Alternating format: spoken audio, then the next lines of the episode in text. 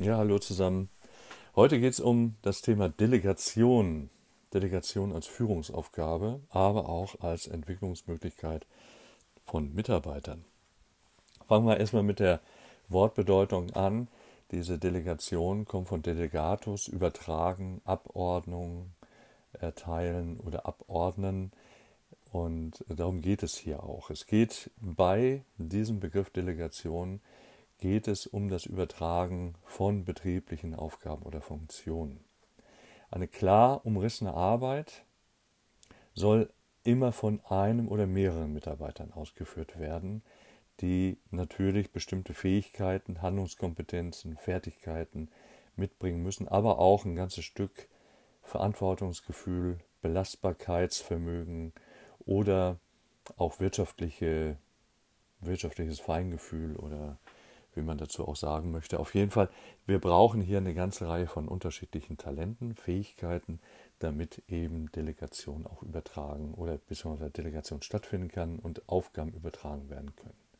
Diese Delegation braucht also Kenntnis über die vorhandenen Mitarbeiterpotenziale beim Vorgesetzten. Das heißt, der Vorgesetzte muss wissen, was kann denn hier mein Mitarbeiter? Er muss ihm natürlich auch hinsichtlich der persönlichen Selbsteinschätzung überprüfbar machen. Er muss ihm vertrauen.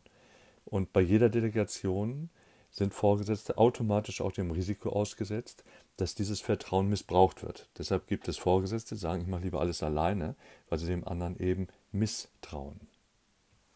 Trotzdem ist es ein wichtiger Teil der Führungsaufgabe, delegieren zu können. Und Führungskräfte, die das nicht können, die nicht Aufgaben übertragen können, eben tatsächlich alles alleine machen wollen, äh, sind oder zählen hinsichtlich der modernen Auffassung des, der agilen Führung nicht unbedingt zu den guten Mitarbeitern. Es ist nicht ein, ein Mitarbeiter, der nur kontrolliert, aus dem Risikogedanken heraus, er könnte eventuell einen Vertrauensverlust erleiden müssen, ist nicht unbedingt der agilste und beste äh, Manager, den äh, Betriebe letztendlich dann eben haben, sondern ein guter, eine gute Führungskraft muss übertragen können. Sie muss auch vertrauen können. Sie muss sich selbst vor allen Dingen auch übertrauen können, äh, vertrauen können. Und deshalb ist es wichtig, dass zwar Verantwortung selbst übernommen werden kann, aber in dem Augenblick, wo es ernst wird, wo verschiedene Aufgaben zur selben Zeit zu erledigen sind, müssen Führungskräfte eben auch beweisen, dass sie delegieren können. Die häufigsten Aussagen von Führungskräften, die sich äh, mit dem Thema Delegation nicht so gerne beschäftigen, sind, Mitarbeiter haben sowieso viel zu tun. Oder ich habe zu wenig Vollmachten, ich kann ja hier eventuell in der Notsituation gar nicht richtig eingreifen. Oder ich müsste dem das erklären, da habe ich keine Zeit und deshalb mache ich es nicht.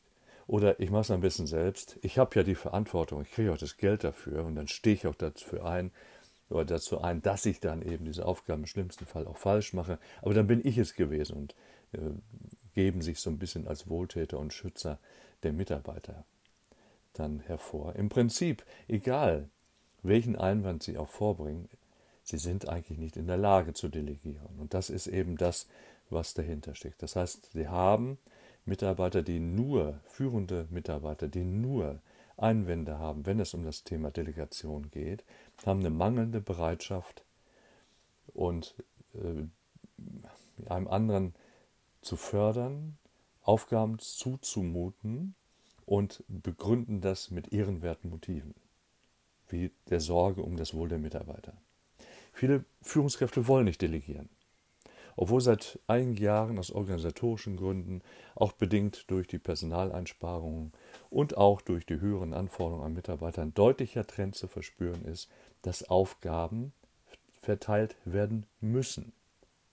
Und trotz alledem weigern sich eben viele und sagen, delegieren, das ist einfach, führen, das ist schwer, also führe ich lieber, weil ich bin Führungskraft und das macht mich aus. Der Grundgedanke der Delegation beruht auf unterschiedlichen Merkmalen. Und zwar Merkmale, die man zusammengefasst hat in dem sogenannten Harzburger Modells, das auch als Führung im Mitarbeiterverhältnis bezeichnet wird. Es beruht auf einem Delegationsprinzip, dieses Harzburger Modell, einschließlich der Forderung, dass Aufgaben, Kompetenzen, Verantwortung aufeinander abzustimmen sind, gibt es hier eben auch, dass dieses Modell die Grundlage für Stellenbeschreibungen sind, eine allgemeine Führungsanweisung sein sollen und diese werden dann schriftlich fixiert und formuliert. Das heißt, für den Mitarbeiter, er muss in der Lage sein, Informationen des Vorgesetzten aufzunehmen, er muss aber den Vorgesetzten in fachlicher Hinsicht auch beraten können, er muss bereit sein, Weiterbildung, Fortbildung zu besuchen, er muss selbstständig handeln, selbstständig entscheiden können im Rahmen eines Delegationsbereichs. Die Führungskraft muss für die Delegation geeignete Mitarbeiter auswählen. Sie muss eine Rückdelegation abwehren, wenn der eine sagt, ich kann nicht, mach du selbst. Sie muss Ziele setzen, sie muss die Tätigkeit des Mitarbeiters koordinieren, nicht überwachen, sondern koordinieren. Sie muss ein Feedback an den Mitarbeiter geben und den Mitarbeiter dahingehend führen, das und fördern, dass er eben Delegationsaufgaben auch übernehmen kann. Nicht weitergeben kann, er soll nicht das Delegieren lernen, er soll einfach die Aufgabe durchführen. Diese Grundsätze des Harzburger Modells, die in der Fachliteratur seit Jahren äh, beschrieben werden, werden aber häufig auch in Frage gestellt. Und ähm, viele Unternehmen haben durch diese An Anwendung dieses Modells allerdings einen Erfolg zu verbuchen, weil sie eben sehr klar diese Delegation fördern, ihre Vorgesetzten dahin bringen, dass sie delegieren müssen. Das erklärte Ziel des effektiven Delegierens ist es, dass Arbeiten von einer höheren Ebene auf eine niedrigere Ebene verlagert werden und damit Arbeitsresultate in gleicher Form durch den Einsatz von Mitarbeitern dieser Ebene erreicht werden können. Grundsätzlich sollte eine Führungskraft dabei folgende Aufgaben selbst erledigen und nicht delegieren. Also es gibt Kernprozesse, auch in diesem Bereich Kernprozesse und Unterstützungsprozesse. Die Kernprozesse einer Führungskraft sind natürlich immer Ziele setzen, Ziele setzen und die Planung vornehmen. Ein Kernprozess ist es auch, die richtigen Mitarbeiter auf die richtige Stelle zu positionieren oder Kompetenzen abzugrenzen, Mitarbeiter zu führen, aber auch die Leistungsbeurteilung und die in gewisser Weise durchzuführende Erfolgskontrolle, auch die ist durch den leitenden Mitarbeiter dann zu leisten. Wir sprechen, wenn es um Delegation geht, häufig auch um die Stufen der Delegation, einfach weil Delegieren nur effektiv sein kann und erfolgreich sein kann, wenn zwei wesentliche Voraussetzungen erfüllt sind. Einmal die Bereitschaft, Aufgaben an einen Mitarbeiter zu delegieren und dann auch die Fähigkeit der Führungskraft, delegieren zu können. Und ein Hilfsmittel für die Analyse von Aufgaben ist dieses Eisenhower-Prinzip vom amerikanischen General Dwight Eisenhower entwickeltes Entscheidungsraster und dabei werden Prioritäten gesetzt. Prioritäten nach den Kriterien Dringlichkeit und Wichtigkeit als Einflussgrößen beurteilt und so erhält man dann ein sogenanntes Entscheidungsraster nach Eisenhower oder man sagt heute auch, aus dem Zeitmanagement kommt das Eisenhower-Prinzip. Das wird dann aufgeteilt in Aufgaben, die zu delegieren sind, Aufgaben, die man terminieren kann und dann selbst erledigen oder auch delegieren kann oder Aufgaben, die man als Führungskraft selbst erledigen muss, die sogenannten A-Aufgaben. B-Aufgaben kann ich mir überlegen, weil sie nicht so dringlich sind, aber sehr wichtig, ob ich sie selbst erledige oder ob ich sie delegieren kann. Und C-Aufgaben, die nicht so wichtig sind, aber dringlich sind, die kann ich dann entsprechend delegieren. Und Aufgaben, die weder wichtig sind, noch haben sie eine gewisse Dringlichkeit, solche Aufgaben, die kann ich dann in den Papierkorb werfen, sagt Eisenhower. Das sprich, ich kann sie zurückschieben und sagen, die sind nicht so wichtig, was das anbelangt. Kommen wir zu den Grundsätzen der Delegation. Wenn es um die Auswahl der Mitarbeiter geht, äh, muss man sich natürlich überlegen, wer kommt überhaupt in Frage dazu. Ich brauche den Entwicklungsstand des Mitarbeiters, ich brauche seine Erfahrungsebenen. Habe ich einen unerfahrenen Mitarbeiter, dann sollte ich ihn vielleicht zuerst einmal Erfahrung machen lassen hinsichtlich der normalen Routine. Habe ich einen Mitarbeiter, der schon erweiterte Grundkenntnisse hat, dann kann ich die unterschiedlichen Aufgaben, die er bisher schon erledigt hat, kann ich dann ergänzen durch ähnliche Aufgaben. Habe ich erfahrene, relativ erfahrene Mitarbeiter, das heißt, die noch zeitweise Unterstützung bedeuten, äh, be, bedeuten, ja, also benötigen, dann brauch, kann ich eben zur Bewältigung der übertragenen Aufgaben schon mal ein bisschen Selbstständigkeit verlangen. Und erfahrene Mitarbeiter, das sind dann die Mitarbeiter, denen ich eine Aufgabe konkret übertragen kann und die erledigen sie dann auch.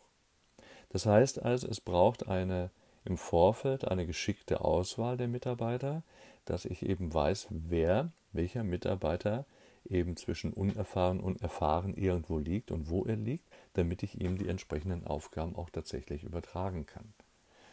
Im Nachgang, nachdem ich mir den Mitarbeiter dann angeguckt habe, beurteilt habe und für mich kategorisiert habe, beginnt dann eben das Delegationsgespräch. Das heißt, es beginnt immer auf der Beziehungsebene, es wird Vertrauen aufgebaut, ich begründe auch, warum eine Aufgabe übertragen werden soll, welchen Vorteil das vielleicht auch für den Mitarbeiter hat. Ich kläre nochmal die Ziele, die Aufgabe an sich und die Bedeutung der Aufgabe für den Betrieb zeige ihm an, in welchem Rahmen eben diese Aufgabe zu erfüllen ist und überzeuge mich davon, dass er diese Aufgabe einfach rein kognitiv verstanden hat, was er tun soll, dass er auch die Fähigkeiten hat und dass er mir das Okay gibt, dass er diese Aufgabe auch übernehmen möchte. Das heißt also, die Bereitschaft muss gegeben sein. Bereitschaft bei Problemen einzugreifen muss auch zuge äh, gegeben sein. Das heißt also, die Führungskraft muss ihm signalisieren, wenn es nicht läuft, dann bin ich da. Oder Hilfe bei Problemen, diese auch offen anzusprechen. Das ist etwas, was eben auf der Vertrauensbasis dann geregelt werden muss. Das sind erstmal so die Grundsätze der Delegation und der Ablauf des Delegationsgesprächs. Und es wird deutlich, dass am Anfang und am Ende des Gesprächs immer eine Beziehungsebene zwischen Mitarbeiter und Vorgesetzten notwendig ist, weil Delegation baut auf Vertrauen. Und das sollten viele Mitarbeiter gegenüber ihren Vorgesetzten haben. Und viele Vorgesetzte müssen, glaube ich, auch das Vertrauen gegenüber Mitarbeitern neu lernen und entdecken. Und das ist das, was auf uns in nächster Zeit sicherlich mehr zukommt, weil wir mehr und mehr hochqualifizierte Mitarbeiter in den Betrieben haben werden. Soweit das Thema Delegation. Kommt nicht nur bei den Industriemeistern vor und den Industriefachwirten haben wir eigentlich in ganz vielen Bereichen das Thema Delegation. Eine wichtige Führungsaufgabe, eine wichtige Führungsfunktion. Ich danke euch fürs Zuhören und für eure Treue, wünsche euch eine gute Zeit und bis bald.